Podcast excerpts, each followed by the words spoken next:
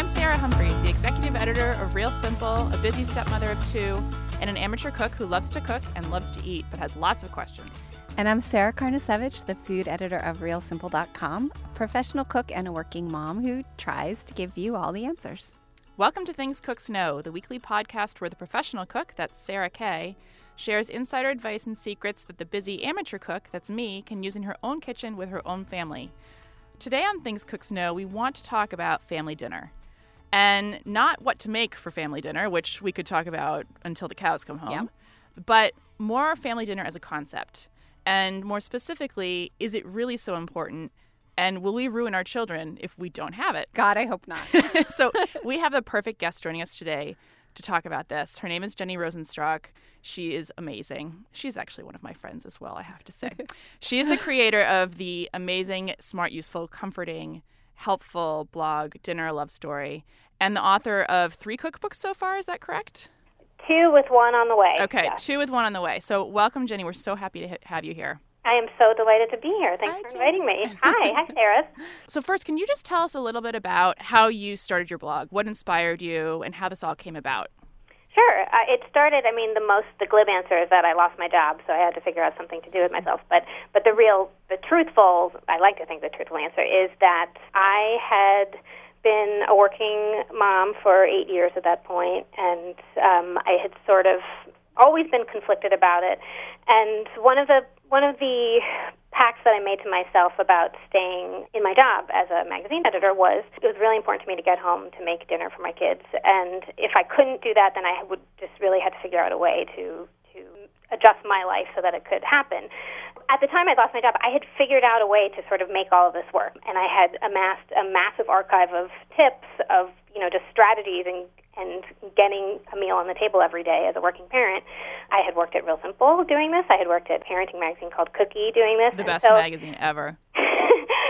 but I just decided that maybe I had something to say and that maybe I could help people. And it was a cause that was very close to my heart. I really love to cook and I love talking about dinner and I loved cooking dinner and I just was I wanted to really change the narrative about family dinner from being a problem to solve to something that actually people see as a source of comfort and pleasure. And that's why I called the blog Dinner a Love Story because I just felt like you always hear about you know, people just like you said, are we ruining our kids by not having it? And I don't want dinner to be talked about like that. Like we have to do it or else. I just kind of feel like there's a better way to discuss it. So, Jenny, I think one of the, you know, when I let off with a question about will we ruin our children if we don't have family dinner, we need to give you some background on where we're coming from, Why we're so scared about the answer? why we're scared. So, so for me, Sarah H, we have we have joint custody with my stepkid's mother, and we have them 50% of the time, which means we have them 50% of the nights.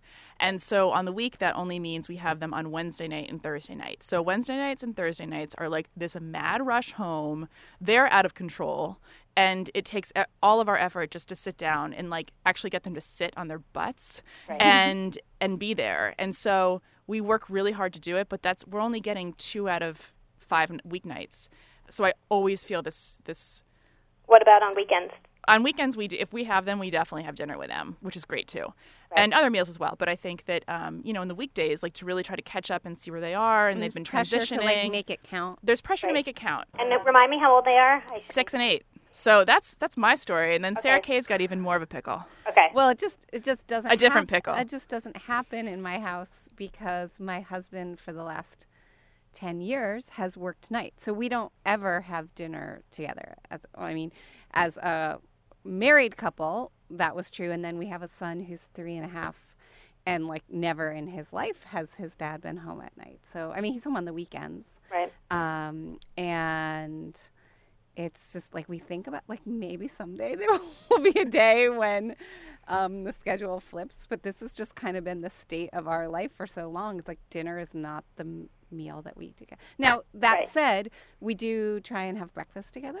Right. well, Um, that and- I think you know you both know the answer to this. First of all, Sarah H, if you're doing dinner in some capacity four out of seven nights a week, that's like I don't know what you're worried about. That's even though it might not be the most pleasant experience on those two nights when it's really harried. I mean, there are things you can do to obviously address that, and we can go into that later. But that's having dinner regularly with your children. That's a ritual, and and then Sarah Kay, just the idea of ritual. That's what family dinner is to me. Like for me, mm-hmm. I always I talk about family dinner because that's the place where that's the ritual in my life where I can where the connecting can happen, and it's a logical place to do it because I love to cook. But having said that, I recognize that not everyone has worked in food magazines for 10 years and has an archive of tips and you know and and loves to cook and has a schedule that can can allow for family dinner.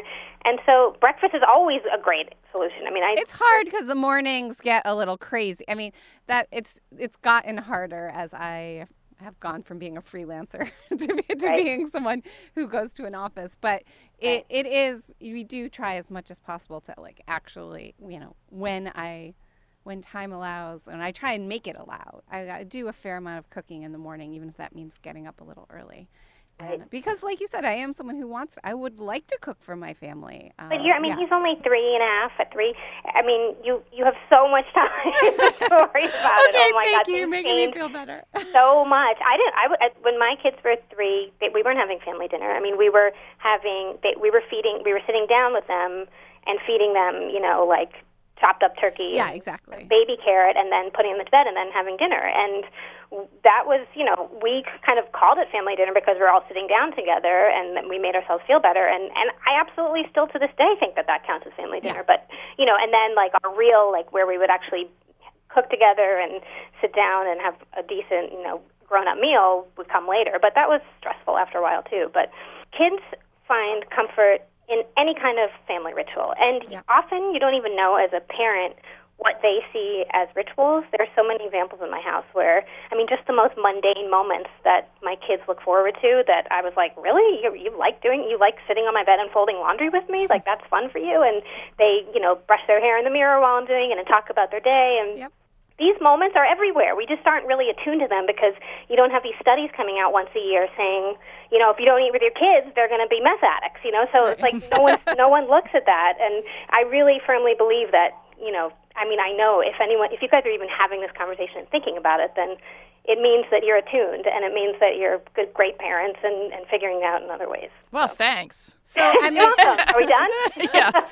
Thanks for joining us, Jenny. Anyway, no. So, I, I mean, if I'm hearing you right, then you're saying basically that there are elements maybe of the family dinner idea that you can try, like that you can translate to other times Of course. I mean, I have a friend, another Sarah, who she always said that they never had dinner together as a family, but they got it done on the chairlift, which I think is a great line. oh, that's great. She, they were big, a big skiing family, and they, you know, that ride up the chairlift when you're, it's like that quiet, mm-hmm. and you know, you're all kind of jammed in there. And that's when she said she had some of her greatest heart to hearts with her parents. And I always think about that, you know, and just newsflash, like at family dinner, you're not necessarily having these like heart to hearts with your parents every night. So sometimes you are and sometimes you're not. It's nice. What I love about it is that it's there, and it's you know if you want to, um, you know if your your kids know that it's a place, it's a safe place, and and that that's where they can sort of open up to you and look you in the eye and explore things. But but you know there all these things. There's so many other places where this stuff can happen too. It just for me, it's the most logical, the most delicious place. So so that's that's why I've devoted so much time to it.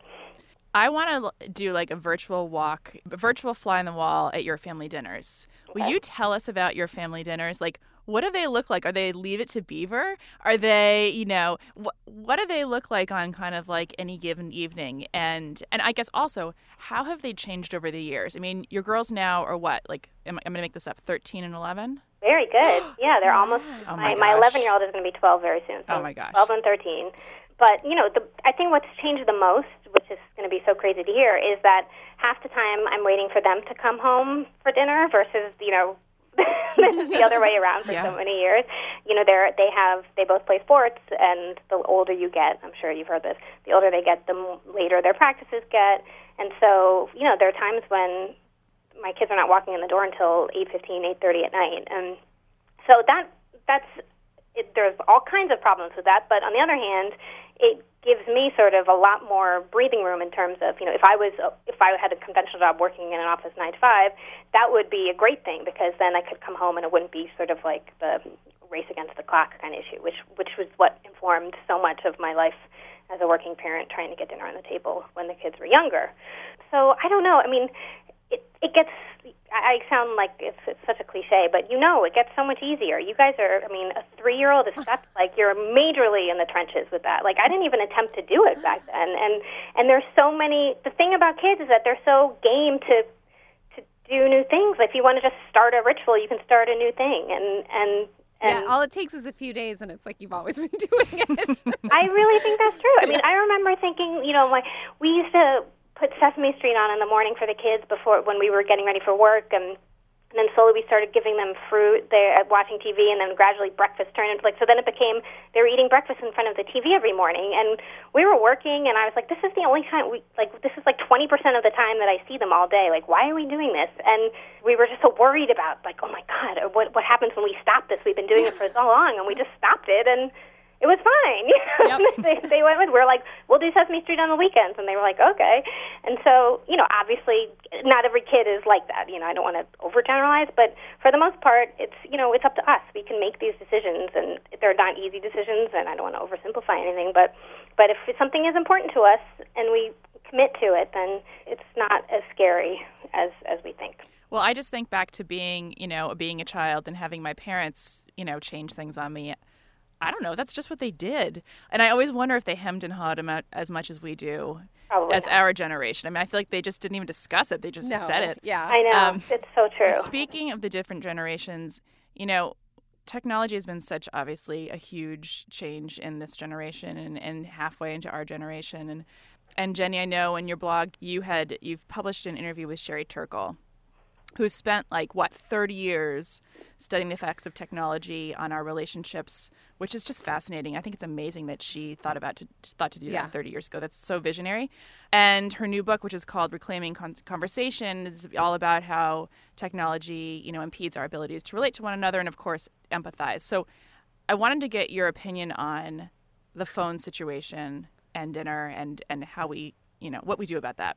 So I, my feeling about technology, first of all, is that this is how old I am. But my, there was no smartphone when my kids were little, so we never had the temptation to sort of mm-hmm. throw the iPhone at them during at a restaurant to calm them down. You know, we we had all kinds of other ways to do that, but but they seemed somehow less disassociative, if that's the word. Like you know, they were puzzles and crayons and and that kind of thing. But you know, we had the same issue, obviously, that most parents do at the dinner table. But you know, as as they got older, I read somewhere that someone just said, and it seems very simplistic, but someone said, put off the smartphone as long as you possibly can. You know, if you're and and when I read that, I remember looking at my daughter who was probably six or seven, and she was sitting in her room, you know, just like she was animating some like like a sugar packet with a salt shaker, you know, like just some stupid. like, She's a she's she has a very rich imagination, and so and I was thinking, okay, as when that stops, maybe I'll think about you know why we need it, and when and if she starts asking for it, and and and so I just kind of put it off as long as I possibly could. When when they started walking to school, I needed to get them a phone, but you know, a, um, a wise mentor mother of mine said, "Well, they don't need a smartphone for that. They just need to be able to to to dial you if they need you." And so we did that, and they called it their dumb phones, of course. But that's fine. We just now, my 13 year old just got her first smartphone, and so and so as a result of that, they've never really wanted to have a phone around until now. Now that there is an iPhone around, but it's never. It's always been sort of an unspoken rule that we don't have phones at the table. And in this interview yesterday, and in many places, Sherry Turkle, she was so fascinating. She said that even if your phone is in the room, it has an effect on conversation and the way we engage with each other. And I completely believe that. I'm I as guilty. Yeah. as the next person. Like if my phone, even if it's not literally on the table, if it's on the counter, you know, in the same room, and it buzzes, or um, it's just always there within reach. If you want to refer to some, you know, whatever you're talking about at the table, and you want to say, "Oh, I saw this video about it," and you want to show, you know, just to just in the periphery, she said, affects the way that we listen and talk to each other. And I thought that was pretty powerful. So when you guys have dinner, do you are your phones like in a different room? No, they're still in the kitchen. We're working on that. But this is Yeah. this is all this is a new breaking news to me. So, but but I am gonna. I don't. I would be very curious to hear what you guys think about this. But I'm very tempted now to. I, my 11 year old is about to have her 12th birthday party, and I I want to say, I want her to tell her friends to not bring their phones to the to the party. It's at a restaurant. We're doing like a hibachi steak kind of thing, and um, I see every time we go to parties like these, all the kids are on their phones. Yep. I mean, there are some there are other issues beyond the fact that they're not engaging with each other directly. There's also the fact that a lot of them are posting pictures to social media and Oh, yeah. including people, Jeez, and so scary. to me, it's just kind of this, you know, it's just why have it there? It's just creating problems, and so. I don't know. I just feel like, of course, my my daughter is like, you can't do that, no way. but but I don't know. What what do you guys think? I listen. If I, If I you feel- can put up with your daughter, exactly go like i for feel like it's an amazing trend to start frankly and i feel like if it's just you just need that one parent to be the first one to do it at a birthday party and i feel like that could be a thing that would catch on like wildfire You personally know, if if, if the, the only problem is that this is like my, I'm I'm getting into my last years when I, when I can actually control anything. Right. So I don't know if I can start a trend in any way, but at least with my own kids. But, but we'll see. So, Jenny, to to end this episode, we want to get to some nuts and bolts and actually talk about food a little bit, actual eating. And your last book is called Dinner the Playbook, and I have it in my house, and it's completely dog-eared. And I actually gave it to my stepson before. I think it was like a year, right when it came out. And I gave him some sticky notes, and I was like, okay, just tag every single recipe that you would want out of this book. And he gives it back to me, and the book is like just bursting with sticky notes. Of course, I was laughing because basically everyone was chicken. It was like chicken this, chicken that, chicken. But anyway, He's not alone. we have used it a lot. And I think that, you know, that book is a lot about obviously getting kids to kind of eat what you're eating, right? Mm-hmm. And and to and to make it one family dinner as opposed to, you know, a, a, two shifts or two different meals. Do you have we talked about modular meals the other day, Yeah. and I know you're a huge proponent of those, but do you have any like out of all those recipes in that book, are there a couple that you just know are surefire hits, even for kids who are picky that are worth trying? yeah, like my son who will eat three things. Okay, what are the three things? Well, he'll eat, he'll eat chicken. Okay. Uh, he'll eat tomatoes. Okay. He'll eat peanut butter and jelly. Oh my Oh, that sounds delicious. he'll eat, um, you know, and any kind of chicken, or um, pretty much. And and it can be like actually, no, he loves anything in meatball form. He'll eat. Yep. Yep. okay. um, Good. Yeah, he'll eat broccoli. So it's more than three things, but Can it be chicken? It doesn't have to be chicken meatballs, right? It can be regular. no, no, no. In fact, I don't know what he would do with a chicken meatball, but I I mean, just in terms of addressing what Sarah H was saying about how you sort of want to, you want your kids to eat sort of what you're eating, but that's always not a reality. But there's like, I kind of find there's so there's one recipe in the book that I would point you to first, which is grilled chicken with peanut curry sauce. Made it because- delicious. but for Sarah Kay, Yeah. I feel like he can he can have the chicken, Yep. and then if maybe he wants to try the, I, I mean, he actually might like the peanut butter, might. I mean, peanut like butter, PB&J. but but also Yeah. even if it's not peanut butter, if it's some sauce, like we have like this great curry that we got at Kalustyan's the other day, or not curry, sorry, chutney, any kind of thing that gives it like that kick. That's that's sort of what upgrades it for a grown up. Like a yogurty horseradish sauce with Mm. herbs or something. So you have that. He has what he's having. You know, I think I served that in the book with like a dill cucumber salad, but we made the like, you know, the Sam Sifton shawarma hmm recipe from the New York Times. That has been like one of the more recent go-to breakthroughs. hits. Yeah, because like you're saying, Jenny, it's really true. Like so much of that is like what you put on the side. So that's been great because he'll eat the chicken. Well, I'll eat the chicken, Right. but we can have like raita and stuff like that, and he. Yeah, I mean, I think yeah. the the most important thing you can do at this age, and when my youngest was three, she was we had the exact same issue, was just not to stop eating the way you want to eat because Mm-hmm. that's the best thing. I'm not the first person to say this, obviously, but exposing them to new things, even if they're not eating them, but just giving them the option to see how something is eaten and should be eaten is it really, in my case, I can't speak for every family, but it completely they grow into it. They evolve. You know, not everyone at the same pace, obviously, but the number one thing we can all do is just not give up and keep keep eating the way we want our kids to eat and just model that behavior for them. But I love the idea of keep eating the way you want to mm-hmm. eat because it's so easy to fall in that trap where like, you know, spaghetti and meat Yeah. with meat sauce like every night because that Right. they love it and that and when you ask them what they want for dinner, that's what they want. And like I've literally come And home and we've wanna, eaten I'm so sick stab of it. your eyes out. You're yeah. so bored. I'm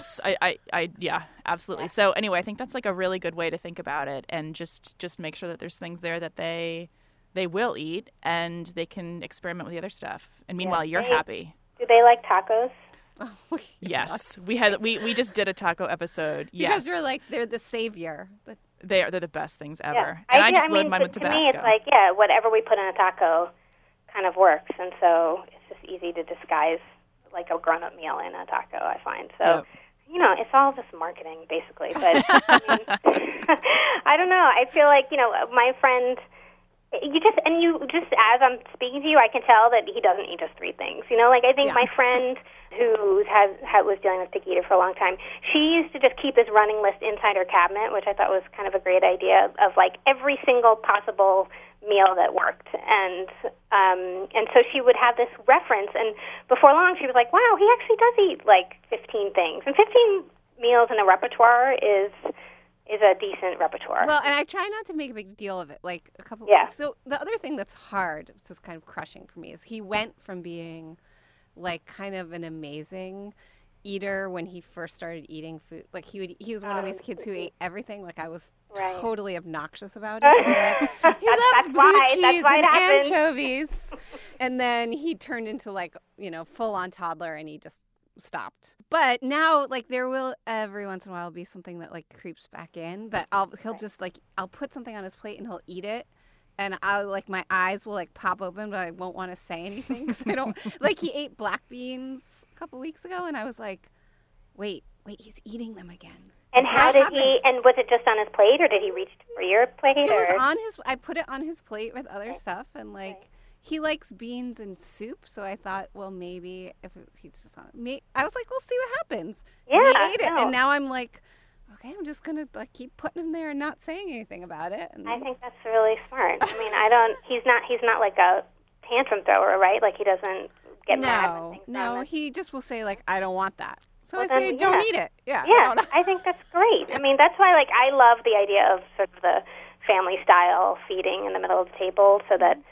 You have just a big platter of offerings, like kind of a mini salad bar, and then everyone takes what they want, and everyone sees how the way it's supposed to be eaten, and everyone recognizes that not everyone eats the same way, but you're still only making one meal. You know, I love like a big salad is great for that with with with some kind of protein, like a steak salad or a um, salmon salad or um, you know just things that can be, as you were saying. I, I'm assuming modular means kind of deconstructed, but that's what we call it on our blog. But um, so yeah, I think. I mean, I don't know. I think you guys are doing a lot better than you're than you're saying. Well, thanks so much for you know making us feel so much vote better today. yeah. yeah.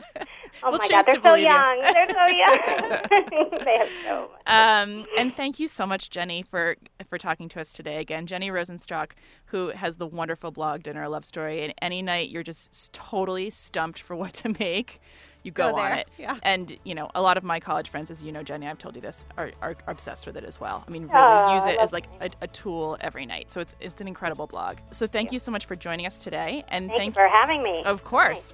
So nice to talk to you guys. We'd like to thank our producer, Tim Einenkel, and our engineer, Zach Dinerstein. If you enjoyed the episode, please subscribe on iTunes and leave us comments there. We'd love to read them. For a million more great cooking tips and strategies, you can head to realsimple.com. And if you have topics you'd like us to cover next time, you can tweet them to us at Sarah P. Humphreys or at SQ Carn. We'll be back next week.